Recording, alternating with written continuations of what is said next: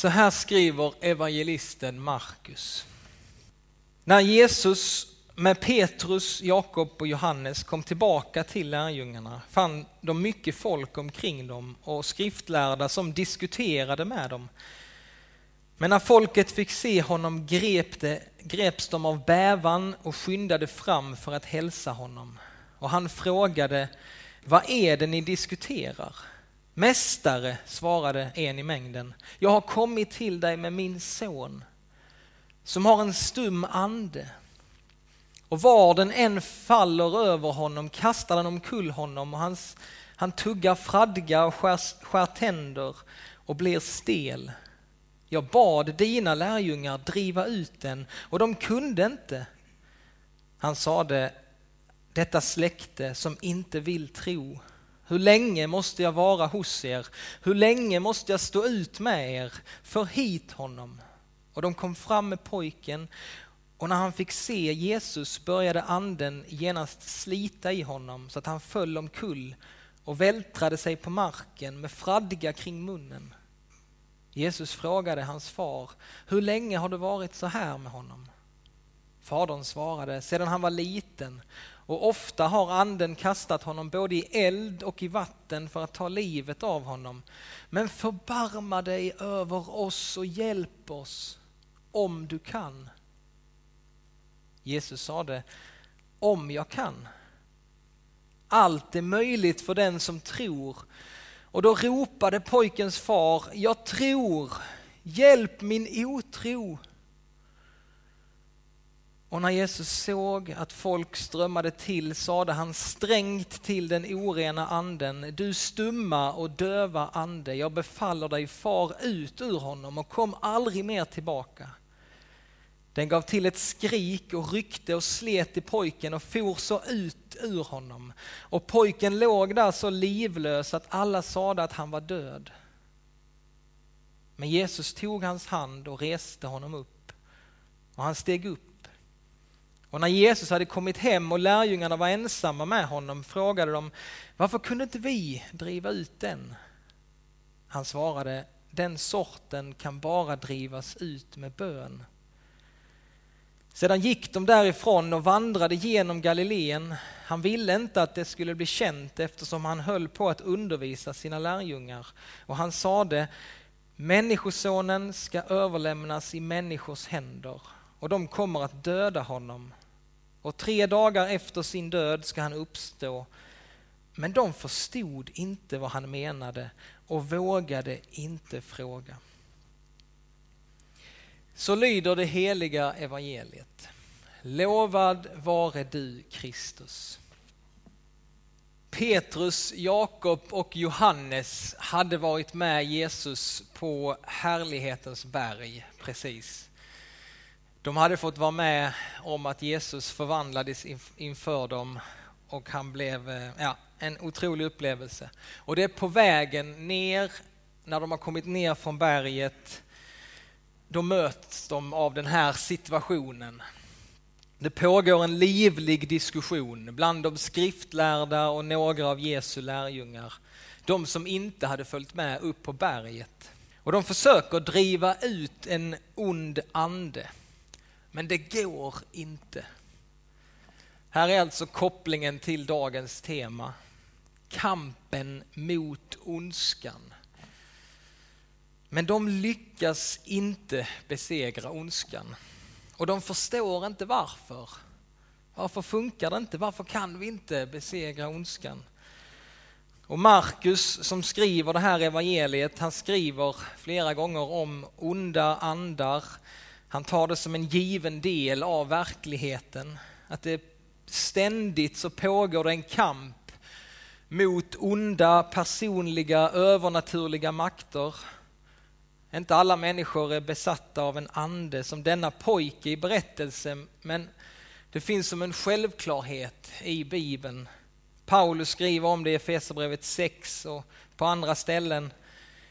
Hela tiden så är vi människor indragna i den här kampen. Paulus skriver, vi kämpar inte mot människor av kött och blod utan mot ondskans andemakter i himlarymderna mot herrarna över denna mörkrets värld. Och vi ser att Jesus, han var också utsatt för den här, dessa prövningarna. Han stod också i den här kampen. För två veckor sedan, på första söndagen i fastan, så läste vi om hur Jesus kämpade mot djävulen i öknen. Och hur han där vann den där första viktiga segern i det fördolda. Innan han segrade i det offentliga så segrade han i det fördolda. Det pågår en kamp och det är samma kamp som du och jag är indragen i. Som denna pojk var utsatt för. Den onde anden gör honom både döv och stum och orsakar krampanfall. En otroligt jobbig situation. Det har pågått länge. Det är en jobbig situation för pojken, det är en jobbig situation för pappan, för lärjungarna, de skriftlärda. De försöker hjälpa pojken men de kan inte. De är maktlösa, hjälplösa mot denna form av destruktiv ondska. Lärjungarna försöker driva ut demonen men de försöker göra det i egen kraft. Utan bön, verkar det som. Men det går inte. Det går inte utan bön. Vad innebär det? Jo, det går inte utan Gud. Det går inte utan Jesus. Då misslyckas vi om och om igen. De underskattar ondskans makt. De tror att de kan lösa problemet själva. Låt oss inte underskatta ondskans makt och tro att vi kan lösa problemen själva. De skriftlärda de finns också där. Man kan undra vad de sa. Vad var deras förklaring till det som skedde? Men det finns bara en person i den här berättelsen som är desperat. Det finns en person som inser sin egen maktlöshet och sin egen svaghet. Det finns en i den här berättelsen som erkänner att jag har inte vad som krävs för att lösa den här situationen. Och det är pojkens pappa. Och när pappan ser Jesus när han ser honom så säger han bara Förbarma dig över oss, hjälp oss, hjälp oss du, om du kan, säger han. Man skulle vilja höra hur Jesus svarar honom. Hur sa han? Om jag kan. Om jag kan. Om jag kan, säger Jesus. Om jag kan. Och så säger Jesus, allt är möjligt för den som tror. Och så ropar pojkens far, det är så dramatiskt, han ropar, jag tror, men hjälp min otro. Ja. Jesus han kan göra vad han vill. Han kan göra vad han vill, men jag tror att han inbjuder pappan att vara med. Allt är möjligt för den som tror, säger Jesus. Det är som att han inbjuder pappan, jag vill att du ska tro med mig. Du ska tro på mig. Din tro är viktig. Tro på mig. Pappan han är förtvivlad. Tänker svaret om jag kan. Pappan är förtvivlad, och han bara erkänner hur det är ställt med honom. Han säger, jag tror, jag, alltså jag vill tro, jag försöker tro men jag är också full av tvivel. Hjälp mig du. Och när han har sagt det, då botar Jesus pojken. Och detta är verkligen alltså, goda nyheter till oss idag. Jesus han skulle kunna möta den här pappan på annat sätt, säga att nej, det räcker inte. Din tro räcker inte. Du måste först bekänna dina synder. Du måste först ge dig helt och hållet åt mig. Du måste vara helhjärtad i alla områden av ditt liv. Du måste vara överlåten i din tro. Då, när du har kommit dit, när du har kommit dit, då kan du komma till mig och be mig om hjälp. Jesus säger inte så. Jesus han säger inte så alls. Tro inte att han säger så, att han möter dig på det sättet. Mannen här, han kämpar med sin tro, han har massa tvivel och han vet att jag klarar inte av alla krav. Jag klarar inte av alla borden. Jag faller ofta. Jag kan inte själv. Jag kan inte besegra ondskan i mitt eget hjärta. Jag kan inte besegra ondskan i min egen familj. Jag kan inte rädda min son. Men hjälp mig du. Hjälp mig Jesus. Hjälp mig. Och här har vi ju förebild i tro. Alltså här har vi den tro som är frälsande, som är räddande, som räddar en människa till evigt liv. Här har vi en tro som behagar Jesus. Här har vi den tro som Jesus han längtar efter hos varje människa. Pappan tror på Jesus istället för att tro på sig själv och på sin egen förmåga. Pappan tror på Jesus. Och det är det sättet som man kommer hem till Gud. Du kan ju försöka att bli rättfärdig av egen kraft. Du kan försöka att få allting rätt i ditt liv innan du går till Jesus för att du känner att jag måste fixa några saker först, sen kan jag komma. Men det är inte så vi kommer in i Guds famn, i Guds närhet. Utan vi gör som pappan, vi måste erkänna att vi är inte rättfärdiga. Jag kan inte, hjälp mig du, jag tror. Hjälp min otro. Vi får komma med vår tro, vi får komma med vårt tvivel, vi får komma med allt till Jesus. Så i kampen mot ondskan så säger vi Förbarma dig över oss. Hjälp oss du, Jesus. Och vi befinner oss just nu i en, i en orolig tid. Och jag tror verkligen att vi behöver göra detta. Vi behöver fästa vår blick på Jesus och vad han har gjort för oss. Det är det som är fastans alltså funktion också, att vi får se hur Jesus går upp till Jerusalem, hur han vandrar upp mot sitt lidande och sin död. Vi får fästa vår blick på det som Jesus har gjort för oss. Det är så den här berättelsen fortsätter också. När det här undret har hänt så fortsätter Jesus sin vandring mot Jerusalem.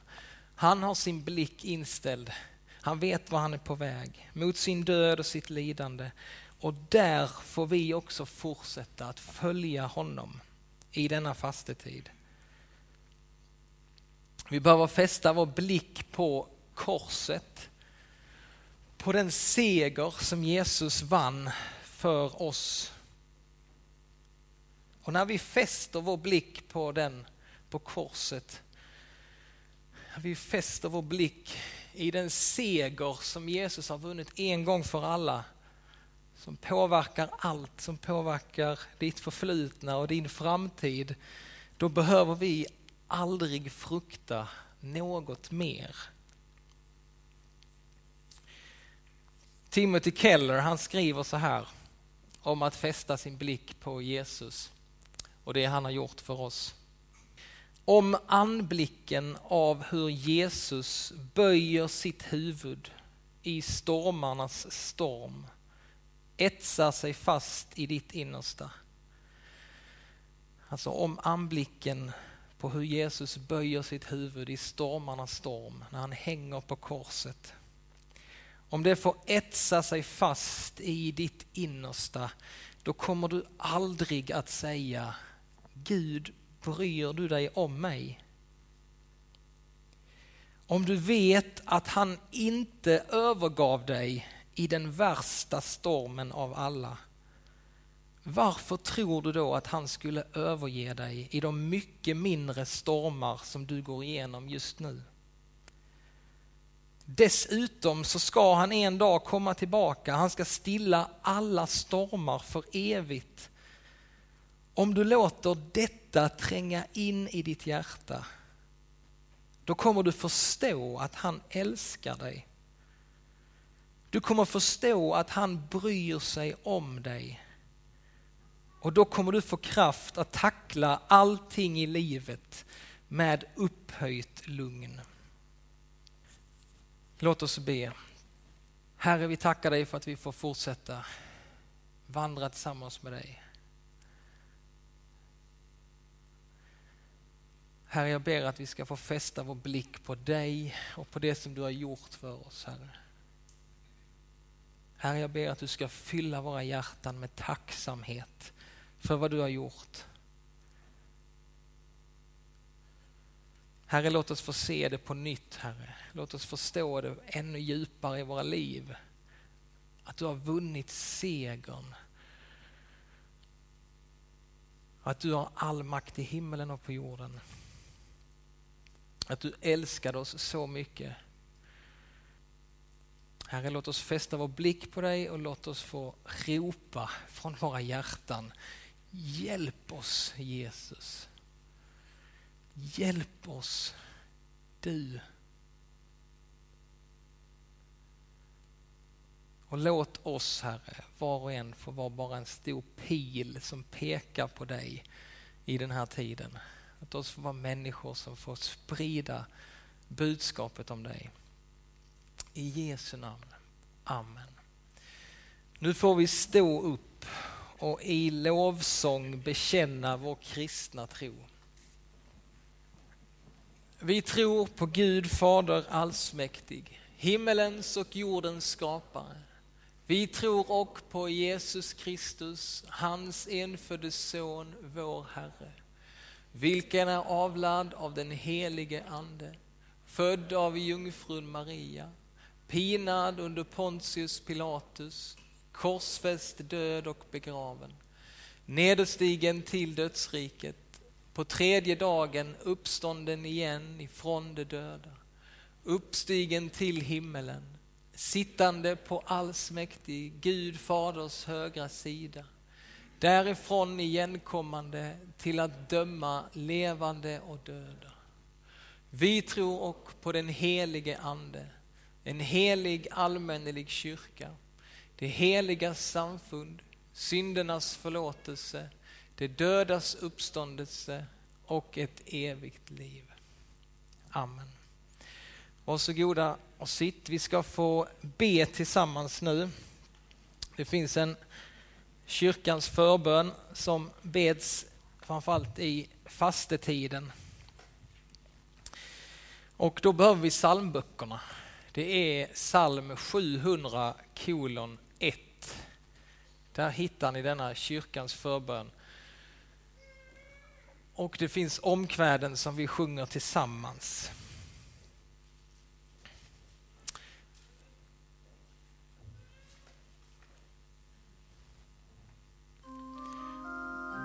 Låt oss be. Evige allsmäktige Gud, förbarma dig över oss. Herre, hör vår bön.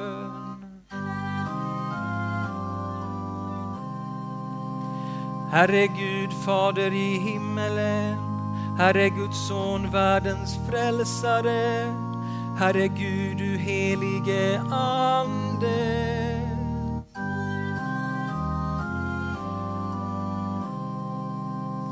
Var oss nådig. Hjälp oss milde Herre Gud. För alla synder, för lögn och vidskepelse, för allt ont, för djävulens grymhet och list, för pest och hungersnöd, för krig och världsbrand, för ondskans makter i himlarymderna, för uppror och splittring, för eld och våda, för ond bråd död, för den eviga döden.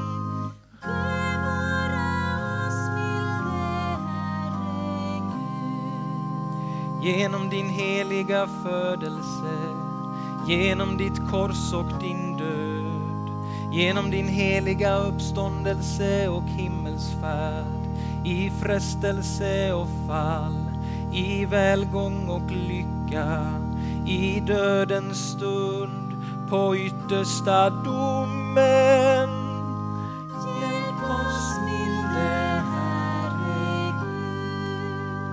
Vi arma syndare beder dig att du leder och bevarar din heliga kristna kyrka. Att du sänder trogna arbetare i din skörd. Att du med ordet giver din ande och kraft.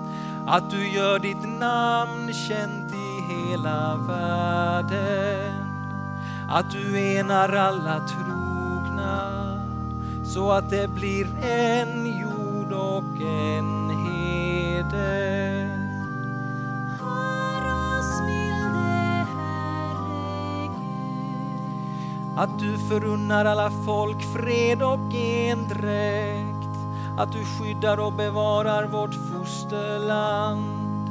Att du välsignar våra hem och för de unga på dina vägar.